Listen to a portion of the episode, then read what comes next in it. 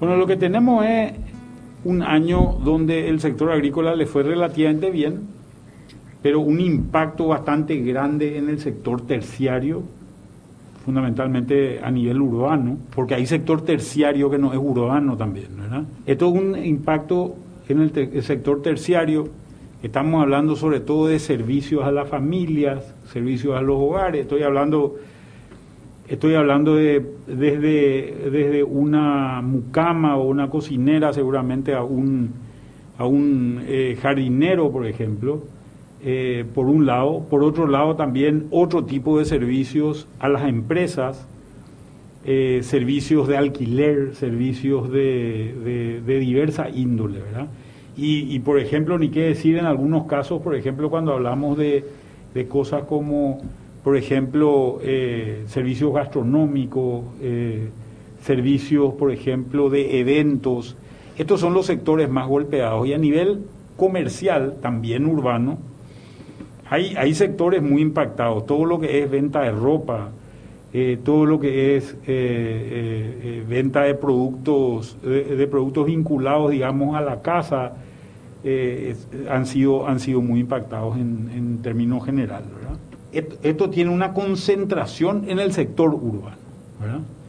Nosotros estamos programando hoy o mirando un crecimiento sobre una base baja para el año que viene, donde, donde tenemos que hacer algunos supuestos. Uno de los supuestos que podemos hacer es decir, bueno, perfecto, el impacto económico del coronavirus se acaba este año y no entra dentro del año 2021, que puede ser una posición relativamente optimista, digamos, con relación a lo que a lo que ocurrió el año que viene. Esto va a permitir que obviamente se recuperen ciertas cosas, si es que van a haber de vuelta fiestas o van a haber de vuelta concentraciones de gente, posiblemente en esas concentraciones de gente hayan también servicios que de alguna manera se van a, se van a cubrir y van a ser importantes que se vayan cubriendo.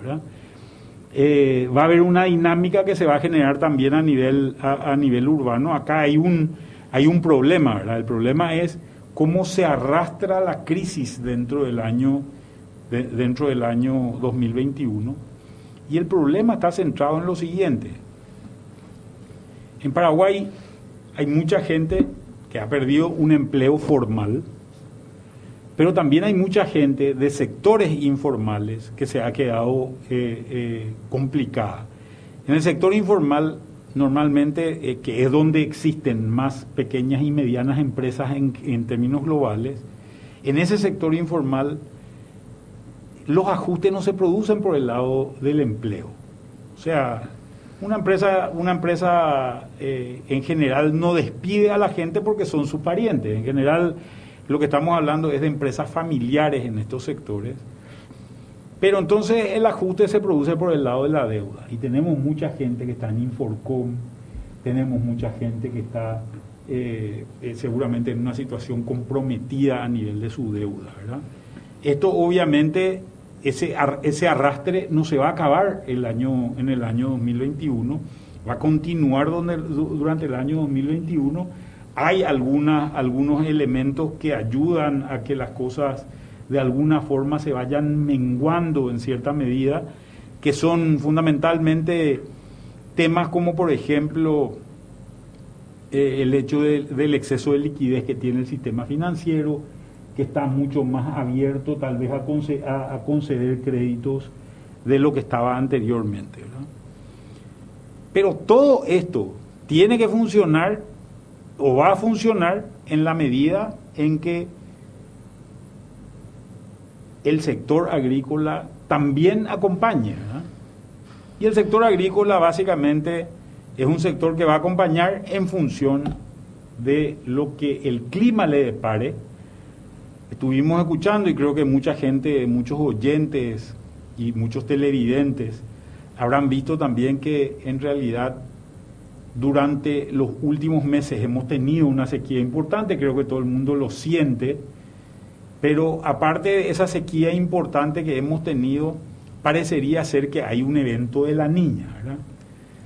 La niña o el niño en realidad son son calentamientos que se producen en el Pacífico a nivel ecuatorial, calentamientos o enfriamientos, eh, que se producen en el, eh, a nivel ecuatorial.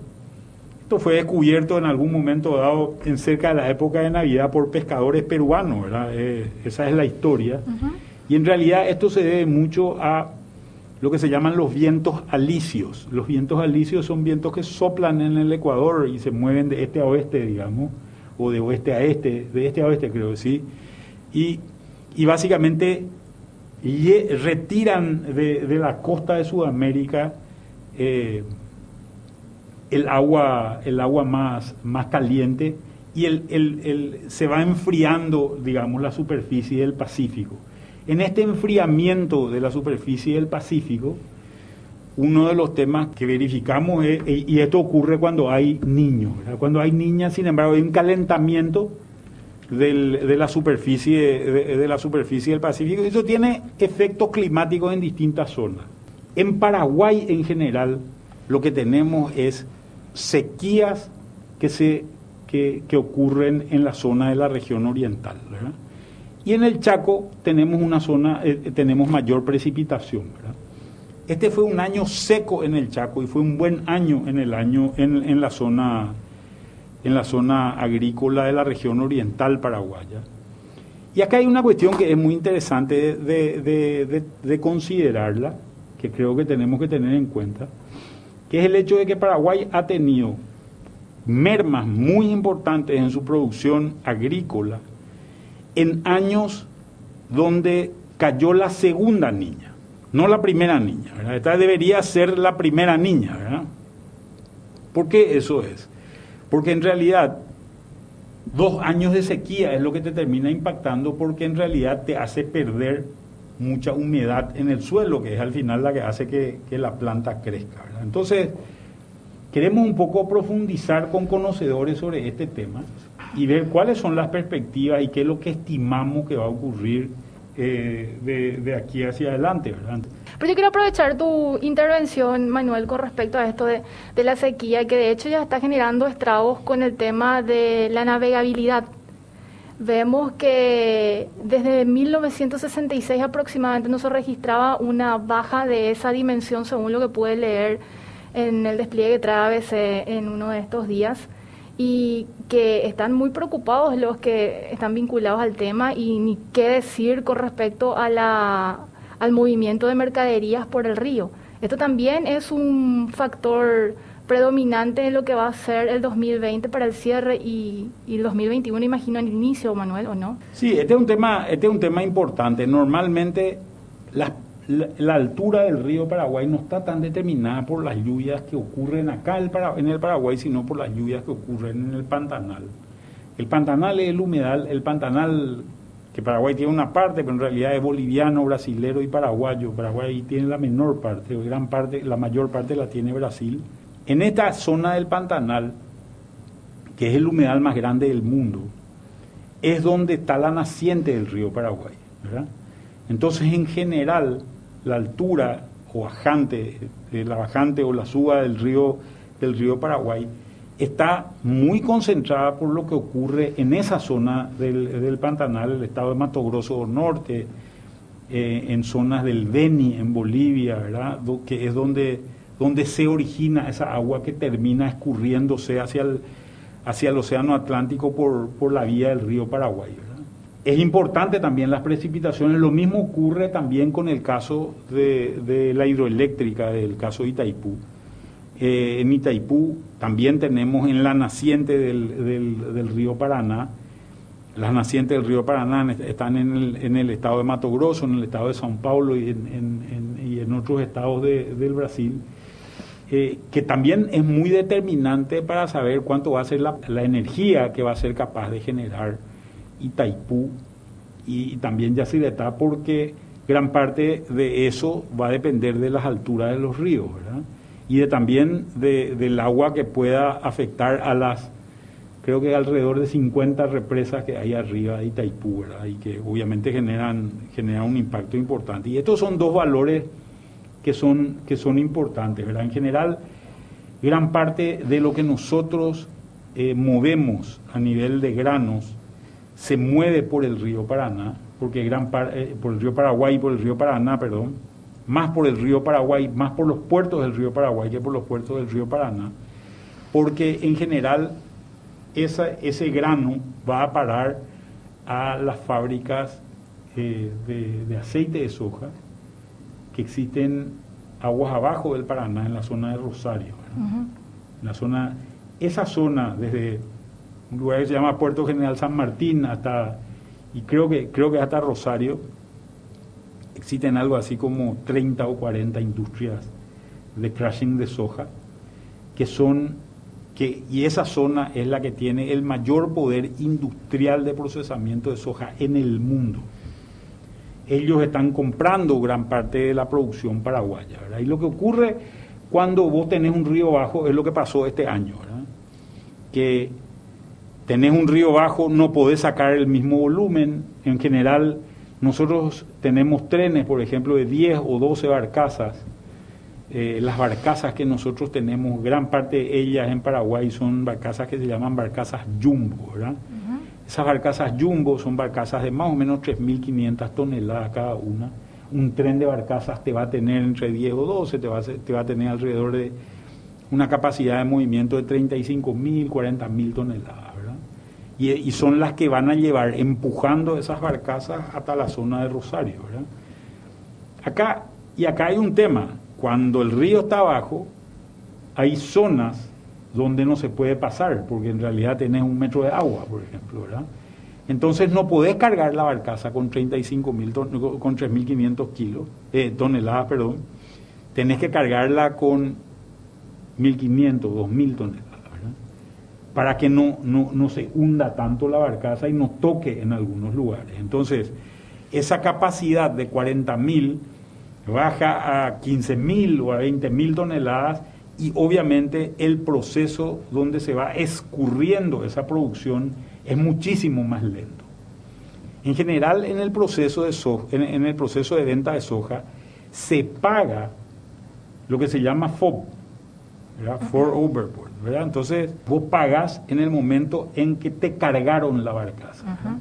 Y se va a pagar en, la medida que la cantidad que entre de, granos, obviamente en la medida de, eh, similar a la cantidad de granos que entren en esa barcaza. Entonces, si entran 20 mil toneladas en vez de 40 mil toneladas, obviamente te van a pagar por 40 mil. Eh, te van a pagar por 20 mil y no por 40 mil. Entonces, Obviamente, esto hace mucho más lenta la facturación, la compra y la venta en general es mucho más lenta, eh, es mucho más lento el ingreso de divisas al país.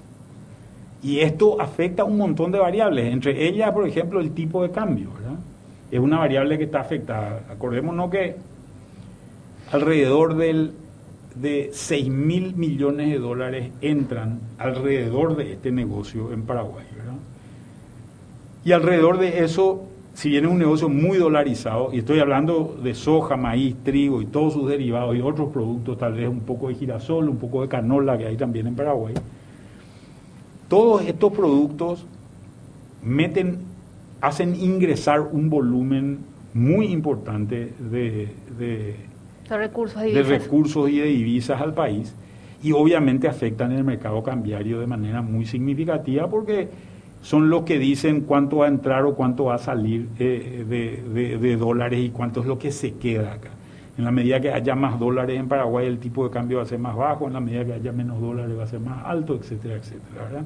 Y esto es, eh, eh, esta es, esto es un valor muy importante para determinar, por ejemplo, esa variable que al final del día no termina afectando a todos, seamos o no eh, el sector agrícola jugadores en este sector, ¿verdad? Eh, ya se, perdón Manuel, ¿y ya se está viendo ya este efecto, este impacto? El, impacto en, el tipo de cambio. Así es. Según lo este que año, Este año se ha visto un impacto importante, se ha visto un impacto importante porque en realidad hubo por la bajante del río muy, mucho menos eh, envíos de, de, soja al exterior y obviamente esto que le decía, el FOB no se cumplía en la medida que se tenía que cumplir, entonces entraban mucho menos divisas de lo que hubiese entrado de otra manera, ¿verdad? Y esto tiene un impacto eh, en, el tipo de cambio. El, en realidad, una de las cosas que hizo el Banco Central fue intervenir mucho durante, durante eh, parte, sobre todo del segundo trimestre del año, para evitar que el tipo de cambio suba, ¿verdad? Y evitar el tipo de cambio suba para evitar básicamente que suba la inflación, ¿verdad? Esta es una, una, una cuestión importante. Además de eso, el Estado este año, que fue un año muy atípico, generó una deuda muy grande durante el primer semestre del año, los primeros ocho meses del año, del orden de los dos mil millones de dólares. Pero gran parte de esa deuda es para hacer cosas que se hacen en guaraníes. ¿verdad? O para hacer proyectos que se hacen en guaraníes. Entonces. Hay un cambio ahí. Entonces, claro, entonces el, el, lo que hace lo que hace el Banco Central es esteriliza ese dinero, ¿verdad? Es decir, saca esos dólares al mercado retirando guaraníes y eso le ayuda también para su política antiinflacionaria, ¿verdad? que es la política que realmente le interesa al, al, Banco Central. Los últimos meses lo que hemos visto es menor intervención del Banco Central, esa menor intervención del Banco Central de valores bastante importantes, de valores de tal vez 200 o 300 millones de dólares por mes, bajó a alrededor de 24 o 25 millones de dólares, o sea, mucho menos de lo que era antes. El Banco Central es muy activo en el mercado de divisas permanentemente y obviamente esto hizo que empecemos a ver un tipo de cambio que, que, estuvo subiendo durante ese periodo de tiempo. Pero posiblemente lo que tengamos es mayor ingreso de divisas en lo que resta del año y ese mayor ingreso de divisas en lo que resta del año seguramente va a aplastar un poco más el tipo de cambio hacia abajo o va por lo menos relajar la cantidad de presiones que hay sobre el tipo de cambio y sobre todo que este es un año, este, este va a ser el fin de año de un mal año, ¿verdad? Correcto. El fin de año de un mal año quiere decir que yo, yo tengo un amigo que siempre mide qué tal fue el año por la cantidad de bombas que escucha en Año Nuevo, ¿verdad? Entonces, eh, creo que vamos a escuchar desde la perspectiva de este amigo mío, creo que vamos a escuchar pocas bombas relativamente, ¿verdad? Van a haber algunas siempre, ¿verdad? Pero vamos a escuchar pocas bombas relativamente en, en comparación con otros... Con otros años. Con otros años, ¿verdad? La gente no le va a sobrar esto, eh, eh, mucho esto, ¿verdad? Creo que cuando, cuando tenés esto, lo que tenés es, lo que tuvimos un mal año comercial, y al tener un mal año comercial, en realidad las empresas lo que hacen es se estoquean de mercadería o den su stock subir. Entonces, una de las cosas que hacen es empiezan a tratar de generar políticas internas dentro de las empresas para tratar de licuar, liquidar esta mercadería.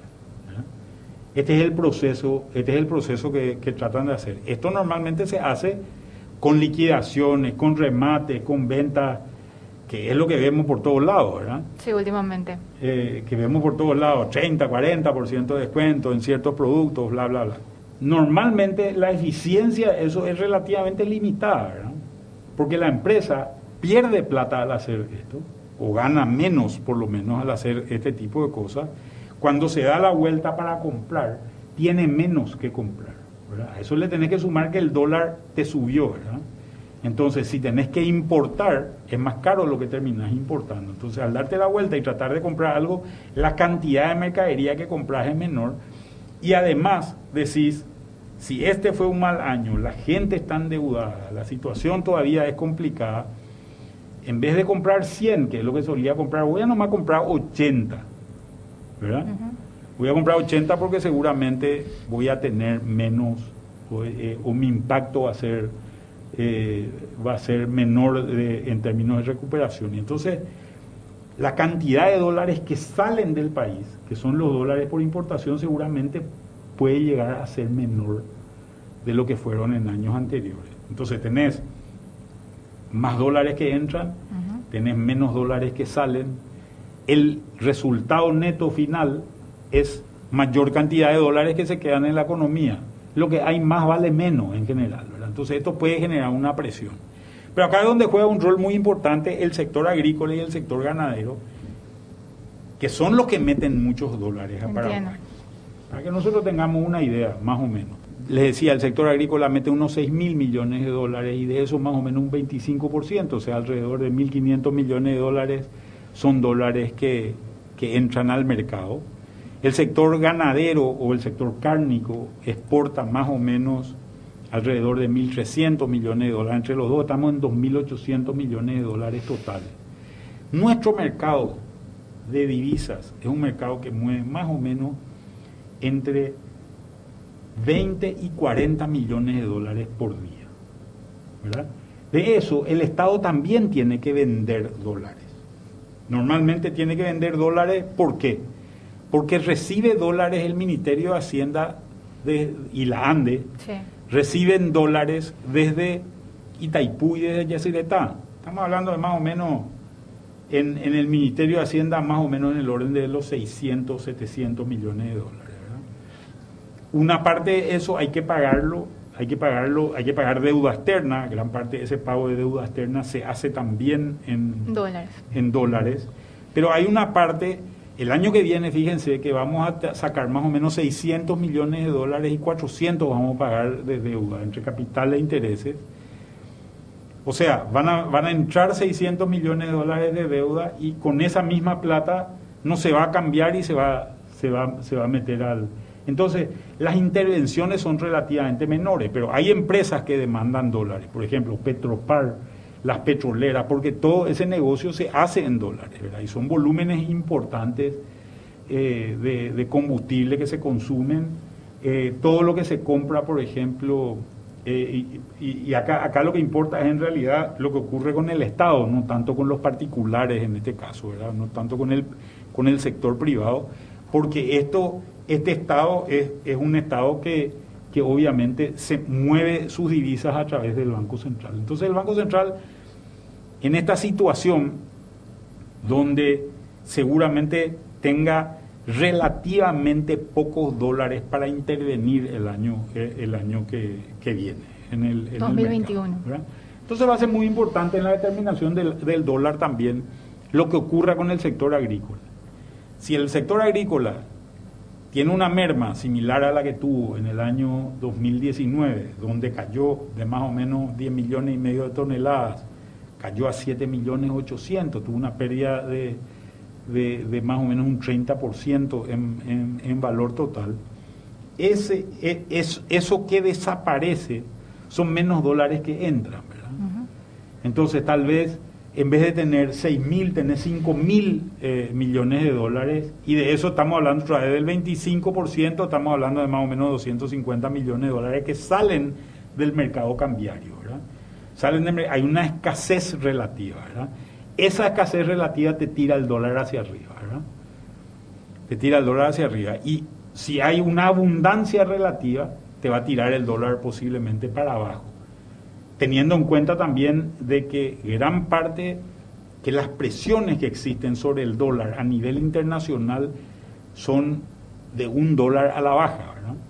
¿Por qué? Por el gran volumen de dólares que se está emitiendo en Estados Unidos por un lado y por otro lado por la modificación de la política eh, eh, monetaria de la Reserva Federal Americana, su Banco Central, que ha decidido una cuestión que es bastante puntual. Lo que ha decidido es no buscar ya un número de inflación eh, eh, eh, concreto, por ejemplo, 2%, sino que buscar que durante un periodo de tiempo el promedio de la inflación sea 2%. Esto significa que si vos tuviste 1% durante seis meses del año, puedes dejar que se vaya a 3 el resto del año porque el promedio te va a dar seguramente 2. ¿verdad? Entonces, esto hace que las intervenciones en términos de volumen de dinero que tenga la Reserva Federal sean mucho menores que las que se tuvieron anteriormente. y después también hay otra cosa, es difícil acertarle al tipo de cambio, porque la gente te plantea, que vos, te equivocás, es la variable económica más difícil de aceptar. Totalmente. Y, después vos encima le decís, la gente te llama y te pregunta, ¿cómo va tal tipo de cambio? Y si acertás el número que le decís, no te dicen ni gracias. Y si le erras, te putean por todos lados, ¿verdad? Así que es, difícil trabajar con el tipo de cambio, ¿verdad? Yo quiero cerrar y así puntual, Manuel, porque ya está en línea Norman Brewer. ¿Qué es lo que vos siempre sueles recomendarle a la gente con respecto al dólar? No, que si ganas en dólares, si ganas en dólares podés deber en dólares, pero si ganas en guaraní no vayas a deber en dólares. Estás condenado. Eh, en línea el ingeniero Norman Brewer. Buenos días, eh, don Brewer, ¿cómo está? Eh, buenos días, eh, muchísimas gracias por la invitación y a la orden. Aquí estamos en mesa Manuel Ferreira, Víctor Gamarra y Prince Otto. Don Norman, usted es ingeniero, ¿cuál es su especialidad? Yo soy ingeniero agrónomo eh, y tengo una maestría en desarrollo, uh, desarrollo rural uh, sostenible y un doctorado en ecología de sistemas agropecuarios, que no es lo mismo que agroecología. Básicamente trabajo en adaptación de los sistemas agropecuarios a la variabilidad y el cambio climático. Estamos ante un especialista de, de Irán. Sí, Norman, eh, antes que nada, un gusto saludarte. Norman es un viejo amigo eh, y una persona, posiblemente la persona más preparada que haya en esta área en el Paraguay en la actualidad. Eh, Norman, te queremos, queremos hacerte preguntas bastante terrenales, ¿verdad? Eh, básicamente, ¿qué es lo que podemos esperar a nivel climático hacia, de, hacia adelante en esta campaña 2020-2021? Porque esto es muy importante para determinar los resultados económicos que vamos a tener. ¿Qué es lo que se espera? Ya, bueno, muchísimas gracias por las eh, palabras este, elogiosas, Manuel, eh, te agradezco. También yo lo conozco hace muchos años a, a Manuel, obviamente, y me viene a su a, a la mente lo que él acaba de decir respecto al, a lo del dólar, de inflación, etcétera. Cuando uno acierta en estas cosas, eh, nadie te da las gracias, pero cuando uno llega eh, que caen con todo y eso se da sobre todo en los eh, pronósticos climáticos que son por naturaleza probabilísticos y estocásticos porque el sistema océano atmosférico es un sistema muy complejo y muy caótico pero bajando eso a tierra como me pides como me pedí Manuel lo que se puede decir concretamente es que el océano Pacífico está en una fase la niña ¿Qué, ¿Qué tiene quiere que ver decir eso? con nosotros? ¿Qué quiere Hay decir una eso? relación entre lo que pasa en, con las temperaturas del océano, las temperatu- de temperaturas superficiales de las aguas del mar Pacífico en un lugar llamado el Niño 3.4 que está más o menos 1500, 2000 kilómetros al oeste de Ecuador. Eso se traduce por algo que se llaman teleconexiones en impactos para nuestro país. Ahora estamos con un 80% de probabilidad de una la niña débil, pero una la niña en fin hasta fin de año y 70% hasta fines de febrero. Quiere decir en la práctica que todo nuestro ciclo de producción de soja de primera y también va a tener impactos en la soja de segunda, o safriña que se le llama, eh, una cantidad de precipitaciones por debajo de la media histórica en gran parte del país. No quiere decir que no va a llover, quiere decir que estadísticamente y probabilísticamente se puede decir que en gran parte del país vamos a seguir con esta muy fuerte este, con este muy fuerte déficit hídrico que estamos pasando y eso se traduce en pérdidas tanto en este rendimiento por hectárea en soja, maíz y demás cultivos como también en pérdidas de ganancia de peso y, pérdidas en los varios indicadores que hay, preñez, marcación, etcétera, en la ganadería. ¿Cuál es la diferencia del impacto? Yo tengo entendido que el, tanto el niño como la niña tienen diferentes impactos en la oriental y en el Chaco. ¿Cuáles son esas diferencias? Sí, la verdad que Paraguay está como en, una, en el, el, impacto del niño y de la niña en el sudeste de Sudamérica. Se centra realmente en el Uruguay, entre ríos, sur de Corrientes y digamos el norte de la provincia de Buenos Aires. Nosotros estamos como en una franja, eh, ¿cómo se puede decir? En un gradiente que es afectado por el niño y la niña, pero no tan fuerte como esos lugares. Cuando es el niño, normalmente en Paraguay, o típicamente en Paraguay podemos decir, llueve más que la media histórica cuando hay el niño, eh, nuestro problema en Paraguay son las inundaciones y se traslada a no ser un problema del campo, porque en el campo en general la lluvia bonanza se convierte en un problema urbano, es decir, tenemos problemas de exceso de agua eh, por malos sistemas de drenaje, etcétera, etcétera, que tenemos en Asunción, Ciudad Este, Encarnación, en todas partes, inundaciones. Es más un problema urbano, eh, aunque puede ser también en los campos bajos de Ñembucú y algunas otras partes bajas del país, el exceso del agua también impacta la ganadería. La niña es la parte grave para nosotros. La niña típicamente trae menos precipitación y como sabemos el 85% de los impactos a nivel global, de los impactos negativos en la agricultura se dan por déficit de agua. O sea que es, en pocas palabras, lo más grave que nos puede pasar. Ahora, ¿qué es lo que no podemos decir?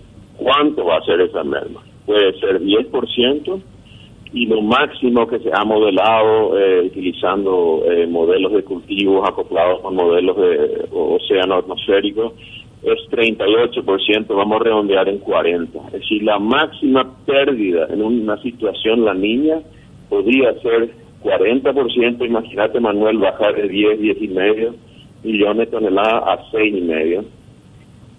Este, Pero es una niña débil que podría traducirse en una en más ligeros déficits de lluvia y en ese caso las pérdidas podrían rondar entre 10 y 20%, pero como acabas de decir, con el dólar es imposible pronosticar con muchas precisiones.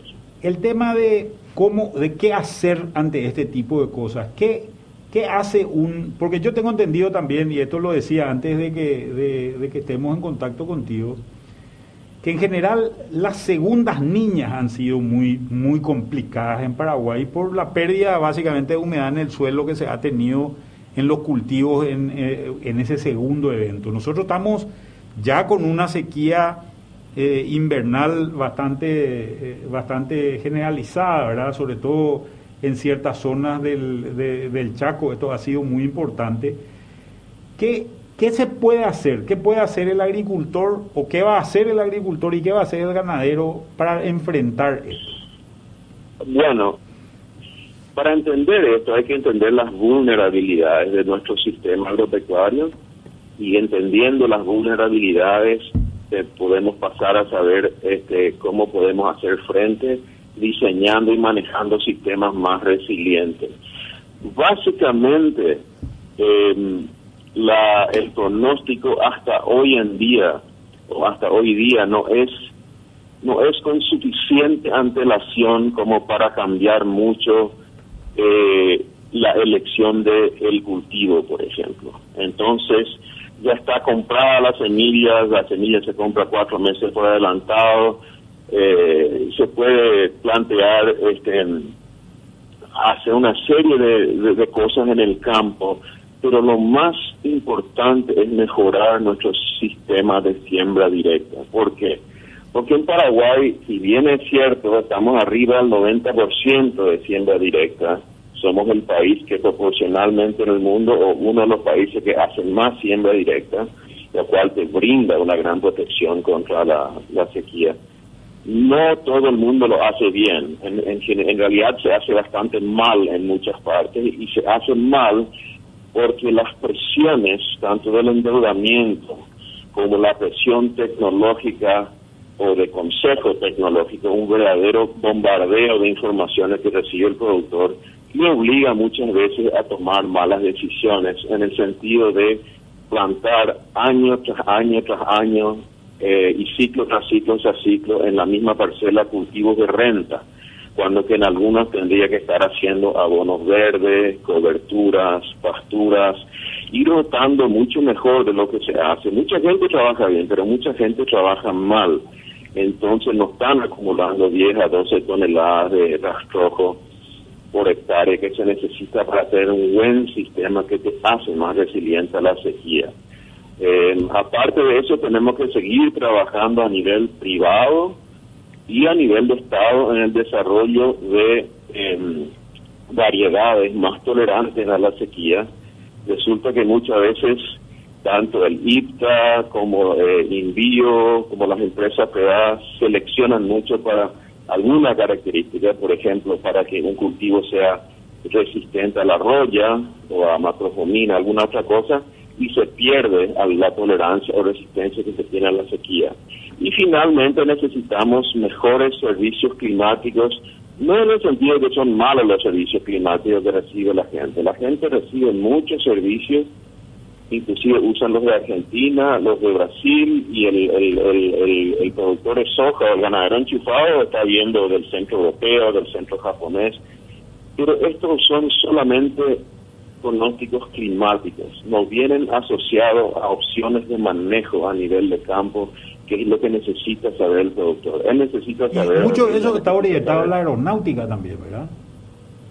Perdón, no te escuché, Manuel. mucho eso está orientado a la aeronáutica, digo. Muchas veces no... Está mucho, ciertamente orientado a la aeronáutica, pero en el sentido moderno de, de servicio climático que abraza la ciencia y que abraza la OMM, por ejemplo, la Organización Mundial de la Meteorología, eh, los servicios climáticos tienen que ir acompañados con estrategias de adaptación o con manejo. No solo decir se viene la niña, sino se viene la línea, planten este tipo de variedades de ciclo más largo, planten antes, planten más tarde, eh, fertilicen menos, dividan en más su fertilización, este, compren este seguro o vayan pensando en instalar sistemas de riego. Ese tipo de de consejos sin ser recomendaciones, porque siempre la decisión final, la toma de decisiones la hace el productor, es lo que falta en nuestro sistema de servicios climáticos. ¿Vos crees que van a haber retrasos en la siembra, Norman, a partir de este de, esta situación de sequía que estamos viendo o, crees que la situación va a ser va a ser bastante normal? Normalmente ya estamos atrasados, digamos, con relación a años anteriores en el en términos de siembra y normalmente también la gente creo que verifica que los impactos más serios se suelen dar en el mes de enero, ¿verdad? Que es el momento de mayor calor y es el momento cuando viene una sequía, ahí es donde realmente las cosas se complican y es donde se, se pierde en este momento de, de llenado de granos, etcétera, etcétera. Claro, ahora esos enero ya serían de la safriña, entonces hay que hablar por separado de lo que se puede dar este año es la seca tanto en la siembra primero como en el de la safrina. Ciertamente estamos atrasados respecto a las fechas que se vienen usando recientemente para la siembra, pero si miramos la fecha tradicional de siembra de la soja, este, que es más o menos eh, segunda quincena de octubre, eh, mediados de septiembre, mediados a fines de octubre, este, no estamos atrasados respecto a esa fecha. Inclusive el año pasado hubo un retraso también y se plantó mucho más soja en época tradicional que en la época nueva y estuvieron bastante eh, decentes, digamos, los, rendimientos. ¿Qué pasa? ¿Por qué cambió la fecha de siembra de la soja? Porque esta necesidad de plantar cultivos de renta crea un sistema enganchado donde uno quiere plantar la soja lo más temprano posible, en algunos casos inclusive fines de agosto, principios de septiembre, porque ya está pensando en que tiene que plantar su soja safriña o su maíz safriña después de Navidad, o a principio de enero o a más tardar en medio de enero, porque sabe que por cada día que se rechaza eso, cae, caen los rendimientos. Eso otra vez encaja con la siembra de trigo para los que hacen trigo cuándo siembra el trigo, para en la mejor época del trigo o en la mejor época para que yo pueda plantar soja lo antes posible en agosto. La gente está subida en un caminero, en un treadmill, este, que, ah, desde el cual es difícil bajarse. Pero eh, yo creo que las siembras se están dando, ah, ustedes saben que no hay fin de semana en el campo, la gente está sembrando, antes de ayer llovió 43 milímetros en la zona de San Pedro, que es deficitaria en un sentido más complicado que Itapúa, Alto Paraná, Caguazú y San Pedro son suelos mucho más arenosos, así como el oeste de Canín de Yuba. Entonces, las siembras ahí requieren mucho mejor trabajo de siembra directa y requieren lluvias abundantes y más frecuentes que en Itapú y Alto Paraná, que tienen suelos arcillosos que requieren mucho más tiempo el agua. Hasta ahora estamos bien, Manuel. Estamos un poquito rezados, pero tiene bien la cosa. Hola Balique, un gusto hablar contigo.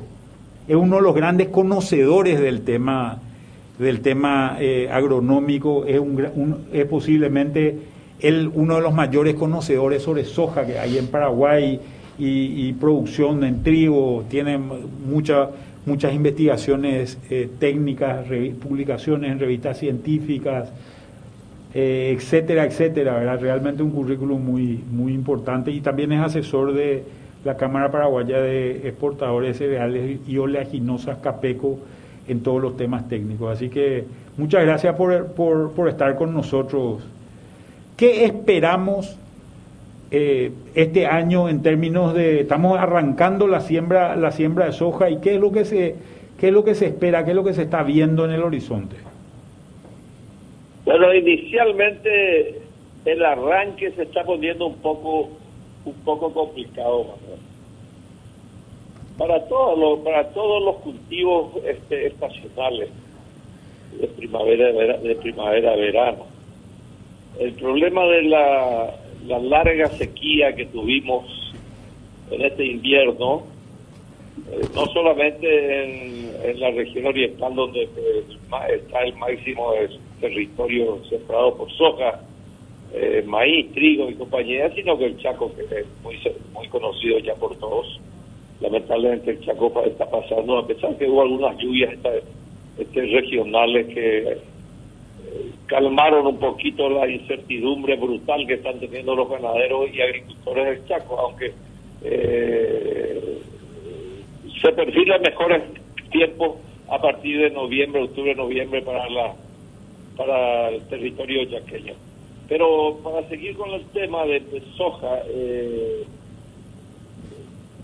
vinieron unas lluvias que casi casi dieron un poco de tranquilidad a los productores, inclusive muchos sembraron en estos días con lluvias no muy grandes, lluvias realmente eh, poco importantes, pero que aliviaron un poco la situación. Creemos que se va a mejorar esa situación de clima allá por mediados de octubre, a pesar de que hay una inmensa cantidad de pronósticos, como el que recibimos hace unos días del Ministerio o de la, este, las cuestiones de, meteorología acá, la gente que maneja meteorología, que auguraban lluvias de hasta 50, 70, 80, 100 milímetros con tormentas de 100 kilómetros por hora y eso no se dio absolutamente. La hallaron de aquí a Buenos Aires. La hallaron enormemente y nos dejó un poco aplastados con ese pronóstico. Pero bueno, tenemos muchos pronósticos, tenemos, eh, pero la presunción de una, una digamos, un promedio de todos esos pronósticos es que vamos a empezar a tener este, de relativa importancia en octubre, que con eso se van a ir completando las áreas de siembra, y por supuesto en noviembre ya empiezan a aumentar, y tenemos lluvias muy importantes según los pronósticos siempre y las perspectivas de un enero y un febrero muy húmedo de muchas lluvias, pero también así de mucho calor. Entonces, esa es la perspectiva que estamos teniendo hasta este momento, que tampoco es una situación eh, de desastre, no es una situación eh, por demás preocupante. Yo creo que vamos a completar, si es que la pegamos en el momento oportuno de la época de siembra, vamos a tener, Manuel, vamos a tener realmente una cosecha probablemente igual o mejor que la del año pasado, que se completó con unos 2.962 kilos de promedio nacional por hectárea. Esa es una excelente noticia, ¿verdad? Creo que, es muy importante eso, sobre todo para el tema económico. Nosotros, después de este malísimo año económico, eh, hablamos de esto en el sector de servicios, necesitamos una recuperación y obviamente el sostén que le pueda dar la agricultura, eso va a ser clave. Y contame una cosa, eh, ¿cuáles son las zonas de mayor riesgo y, cuáles son las recomendaciones para los productores en esas zonas eh, más riesgosas? Y las de mayor riesgo están probablemente en los departamentos del norte, San Pedro, que naturalmente es una zona y Concepción, es una zona donde llueve menos. A ver, problema también probablemente puede ser que esto se replique también en el norte noroeste de Camín de Yu, la zona de Nueva Durango, este, esa zona que va ahí sobre la zona del río Curuguatí, río Corriente y compañía. Esas son las zonas más frágiles para este caso, el norte de San Joaquín. Pero este vamos a ver, es muy difícil hacer presunciones meteorológicas en estos, en estos años que nos hemos equivocado en muchos casos y en otros las hemos pegado, pero vamos a tener fe y yo creo que va el asunto que el productor atienda atienda día a día. Esa es nuestra sugerencia. Día a día los momentos de mejor humedad en el suelo los momentos de, de probabilidades de lluvia para poder pegarle en la eh, en la fecha exacta y recomendada para cada variedad. Y por supuesto que elija variedades este, adaptadas a los climas y a los suelos, principalmente a la calidad de los suelos, porque hay mucha diferencia de suelos entre San Pedro, Concepción, eh, Itapúa y Alto Paraná, por ejemplo, ¿no?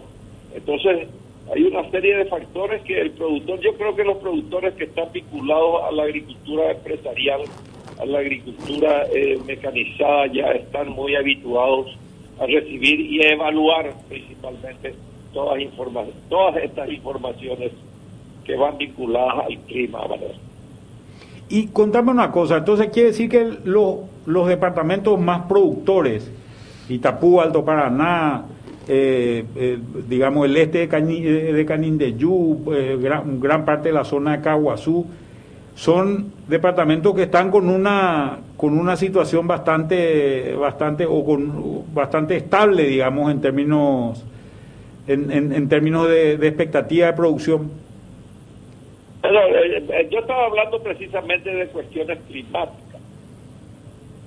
Pero hay mucha gente que, vamos a suponer que eh, los productores de todo el país o de todas esas regiones más complicadas, como hablé las del norte, tengan una buena un buen manejo de su suelo, con buena cobertura, que entren en estos en estos días de siembra o de o de lluvias o de pocas lluvias, que entren con una buena cobertura de suelo que le está favoreciendo a mantener la humedad, a mantener la humedad que es el origen primario para una buena germinación de los materiales que vayan a elegir.